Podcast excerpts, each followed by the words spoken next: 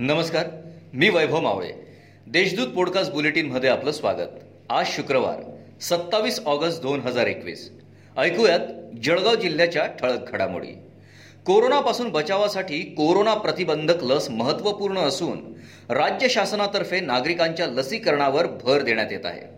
त्यानुसार जिल्हा प्रशासनाला गुरुवार सव्वीस ऑगस्ट रोजी नव्याने पन्नास हजार लसींची मात्रा उपलब्ध झाली असल्याची माहिती जिल्हा आरोग्य अधिकारी डॉक्टर बी टी जमादार यांनी दिली आहे. तालुक्यातील कुसुंबा गावात रस्त्यात उभारण्यात येणाऱ्या दुभाजकामध्ये अंतर सोडावे अशी मागणी ग्रामस्थांतर्फे निवेदनाद्वारे जिल्हाधिकारी व उपप्रादेशिक परिवहन अधिकाऱ्यांकडे पंचवीस ऑगस्ट रोजी करण्यात आली होती. ग्रामस्थांच्या मागणीनुसार गुरुवार सव्वीस ऑगस्ट रोजी राष्ट्रीय महामार्ग प्राधिकरणचे संचालक श्रीनिवास यांनी कुसुंबा येथे येऊन दुभाजकाच्या कामाची पाहणी केली आहे. मराठा समाजाला आरक्षण मिळण्यासाठी महाराष्ट्रात संघर्ष करण्यात आला.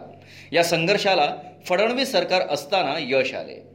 मात्र राज्य सरकारच्या नाकर्तेपणामुळे आरक्षण रद्द झाल्याचा आरोप शिवसंग्राम संघटनेने पत्रकार परिषदेत केला आहे भुसावळात एका अठ्ठावीस वर्षीय महिलेने गळफास घेऊन आत्महत्या केल्याची घटना खंडाळा येथे उघडकीस आली.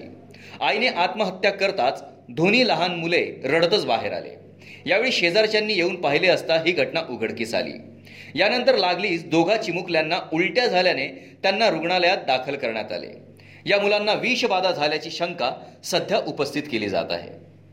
जिल्ह्यात दिवसेंदिवस कोरोनाबाधितांच्या संख्येत घट होत आहे.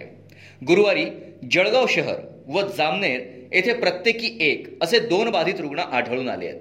जिल्ह्यात एकूण कोरोनाबाधितांची संख्या एक लाख बेचाळीस हजार झाली आहे. दुसरीकडे चार रुग्ण कोरोनामुक्त झाले आहेत. या होत्या आजच्या ठळक घडामोडी. याबरोबरच वेळ झाली येथेच थांबण्याची. भेटूया पुढील पॉडकास्ट बुलेटिन प्रसारणात. तोपर्यंत संक्षिप्त बातम्या आणि ताज्या घडामोडींसाठी देशदूत डॉट कॉम या संकेतस्थळाला भेट द्या. धन्यवाद.